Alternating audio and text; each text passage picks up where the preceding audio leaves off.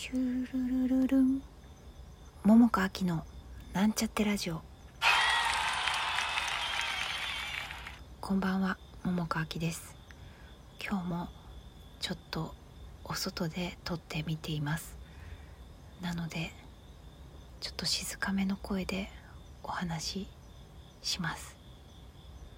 今日はね本番3日目でした。であ思い出せば今日は町そわやってね。あのそう2回やったんだなということを1回忘れてたんですけど振り返ったら2回やってました。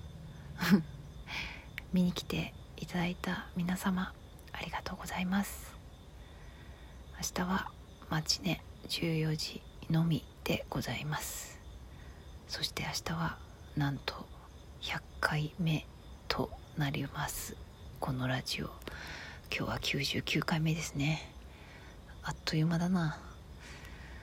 でね今日はね演出の中島洋介さんがお誕生日でございました。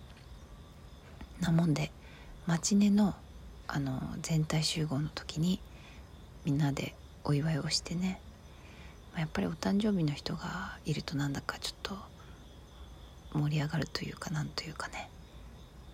なんかあるよね。そういう空気っつうのがね。であれよ。今日はあの中島さんのお子様もねまだ2ヶ月のお子様が来てて私初めて会ったんだけどとっても洋介さんに似てた。そして可愛いね。だってまだ2ヶ月って言ってたもの。なんかいいよね。私はさあのもうさきっと結婚もしないと思うしなわけで多分子供もね、まあ、年齢的にもちょっともう厳しいと思うしさまあなもんであの周りにいるねお子をねめでていきたいなと思います。てか可愛いよね。なんかずっと見てられるね。なんか静かにしてたよ。全然。泣きわめくこともなくてね。でやっぱちっちゃいね。ちっちゃい。すごく。あの指とかももうすごいちっちゃい。可愛いね。これがこんな大きくなるんだね。いや面白い。可愛い。うん。なんかなかなか私は離れられずにいましたよ。可愛くって。なんか眺めていたくって。でね今日はね松曽館に、まあ、時間が、まあ、あって。でちょこっとね座組の何人かでゲームしたんですね。でそのゲームがね私すごい面白いって思ったのよ。でどんなゲームかっていうと名前はねワードウルフっていうあのゲームであのなんかあのアプリでできちゃうんだけれどもあのね人狼知ってる人がいたら分かりやすいんだけどなんか私人狼はねまあそこまでそんなにはまらない感じなんだけど、はまらないっていうかまあやる時はやるよ。なんかたまにねあのやろうみたいなことがあるからさ、まあ、その時はまあやるけどなんかそんなでもないんだけどあのこのワードウルフっていうのはね結構ちょっとまたやりたいって思うぐらい面白かった。似てるけど何が違うかっていうとねこれ私の感覚でのポイントで言うと人狼ってさなんかそもそも人を食べる狼でさなんか悪者って感じするじゃん。だからさ自分が人狼引いちゃった時にさあの村人のふりしてさこう嘘つかなきゃいけないじゃん。それがなんかねこう罪悪感に駆られるんだよね。だからさ占い師とかさ狩人とかさなんかそういうのに当たるとすごい楽しいけどちょっと人狼になった時にちょっと若干のこう負い目がさ心の中に生じてさだけどなんかこれはゲームだからねそんなこと言ってないで勝つためにやろうとかね思うわけ。でもなんかまあそのちょっとね人狼っつうのがなんかちょっとなってなるけど。このワードウルフっていうのはそういうんじゃないんだよね。多数派と少数派で勝負をするっていうようなゲームでね。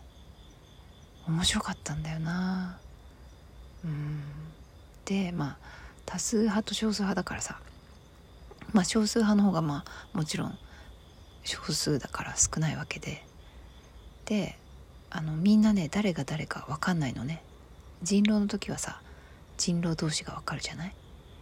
でもそのゲームはもうそもそもみんながこう同じ位置でこうテーマがね、まあ、そのアプリで指示されるんだけれどもそれに合わせてお話をしてでなんとなくこう自分が多数派なのか少数派なのかっていう見極めをしたりあのもし自分が、まあ、多数派でも少数派でもだけど自分と同じお題を引いた人を探す。でしかももしもし自分が少数派だったらその多数派のそのお題というか、まあ、キーワードかを当てるみたいな探すみたいな感じなんだけどすごい面白かったのよ。で今日は何回やったんだろう？4回ぐらいやったのかな？ね面白くて。